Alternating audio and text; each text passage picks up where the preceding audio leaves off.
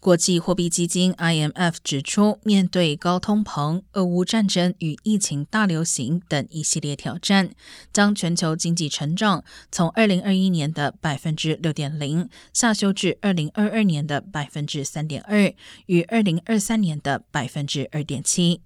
这是自二零零一年以来，除了全球金融危机与疫情大流行的急性期外，全球经济成长最疲软的时期。